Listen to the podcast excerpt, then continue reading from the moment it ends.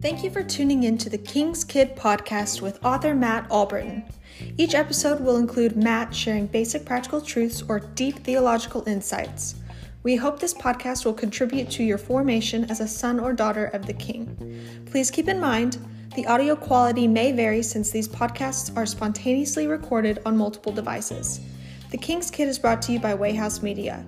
Don't forget to subscribe, and thanks again for tuning in.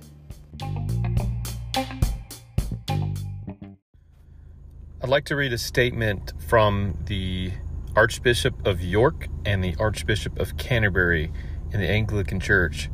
Uh, this has been circulating um, among obviously Anglicans, obviously uh, Episcopal churches, um, but also it's been uh, circulating among uh, Christians in general. Uh, it's a statement on the LGBTQ plus uh, community, and considering that this is for them the um, considered the History Month for them, uh, as well as obviously it is for the Black community. But the Archbishop of Canterbury, I'm reading his post with this statement, and this is what it says. It says a message from the Archbishop of York and me on LGBT plus History Month. Across the United Kingdom for a number of years, February has been associated with LGBT plus History Month, and many throughout our parishes up and down the country will be marking this.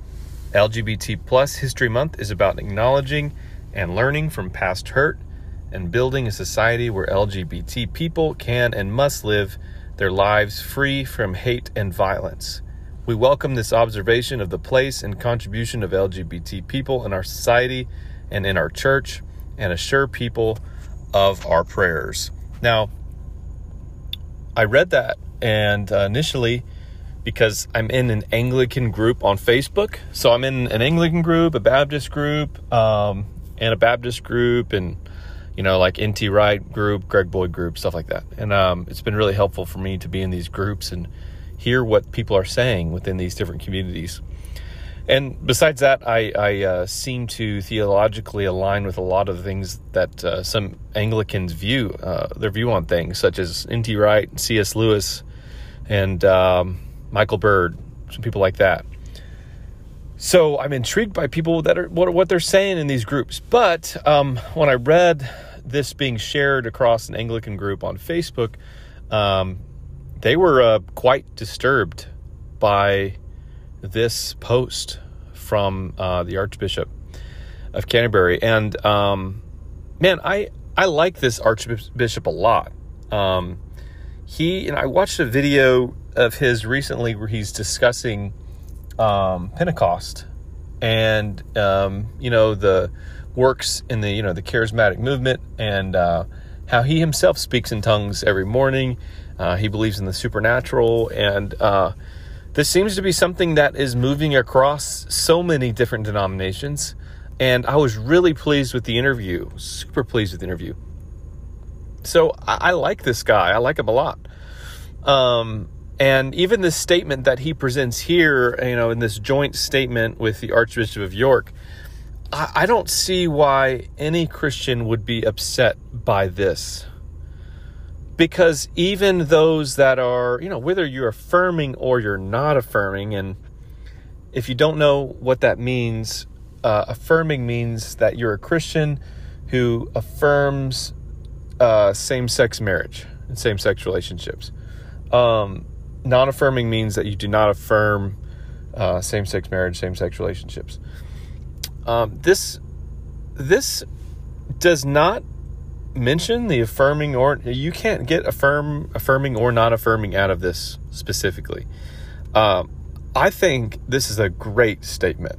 I think this statement needs to be said, and I think that everyone should agree with it. I mean, just to to quote a couple things from this again, it says that this month is about acknowledging and learning from past hurt and building a society where LGBT people can and must live their lives free from hate and violence. If you're a Christian and you don't agree with that, I don't know what Bible you're reading or Jesus you're reading from because obviously obviously we should be learning from our past hurt. We should be building a society where these people can live their lives free from hate and violence. And it's sad that so many Christians um, do not treat these people uh, with love. It's just uh, it's uh, it's terrible, and that's still going on. it's Still going on. In fact, the way people were responding on Facebook to this uh, proved that to me again. He then goes on to say that uh, we welcome this observation of the place and contribution of the LGBT people in our society and in our church, and assure people of our prayers. Now, my opinion of LGBT plus uh, community is uh, that we should not hate them, that we should love them, um, and we should be affirming of who they are in Christ. We should be affirming of them as being image bearers of our good Lord, that they are people that have worth. They are people that deserve to be heard. They des- they deserve to be respected, um, and and all Christians should affirm this statement. All Christians should affirm that LGBT, the LGBT community, um, they need to be loved they dare not be condemned. That is, uh, that puts the sin onto, uh, onto us if we're acting in that way. And really, if you believe or you do not believe that the actions of the LGBT community in their affirmation of their uh, own desires or their actions of their desires even if you believe that that is not right, that's sinful, you have to affirm this statement from this Archbishop of Canterbury. You have to. Um, and I, I, just don't see why you want it. Uh, and, along the the uh, debate, um, let's say of the of homosexual practice, um, someone that has an attraction for the same sex, that is not a sin. Just as it is not a sin for uh, heterosexual to have an attraction for the opposite sex. Um, that's not sinful. Neither is this.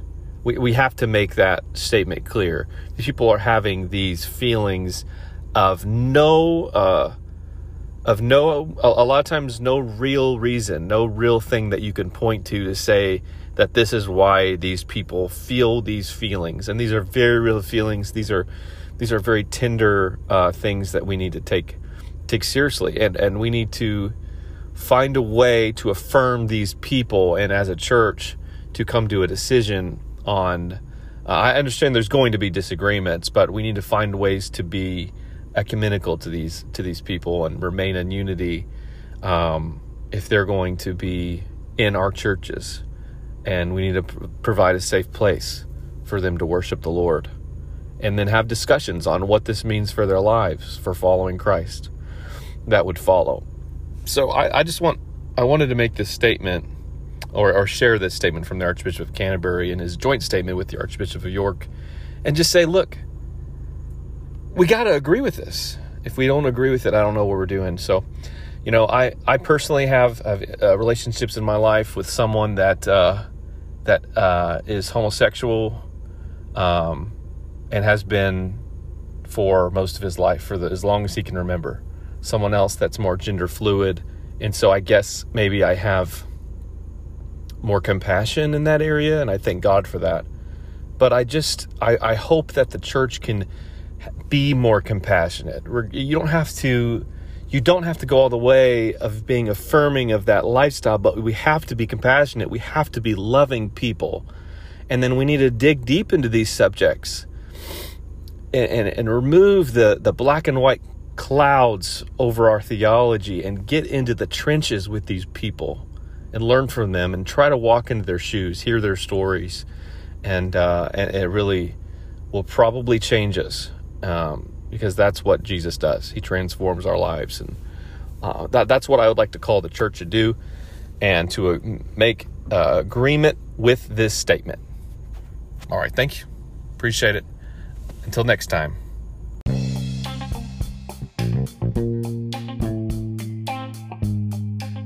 Thank you all for tuning in to the King's Kid podcast. If you don't mind, please subscribe and then go to wayhousemedia.com for some other content. Thanks again.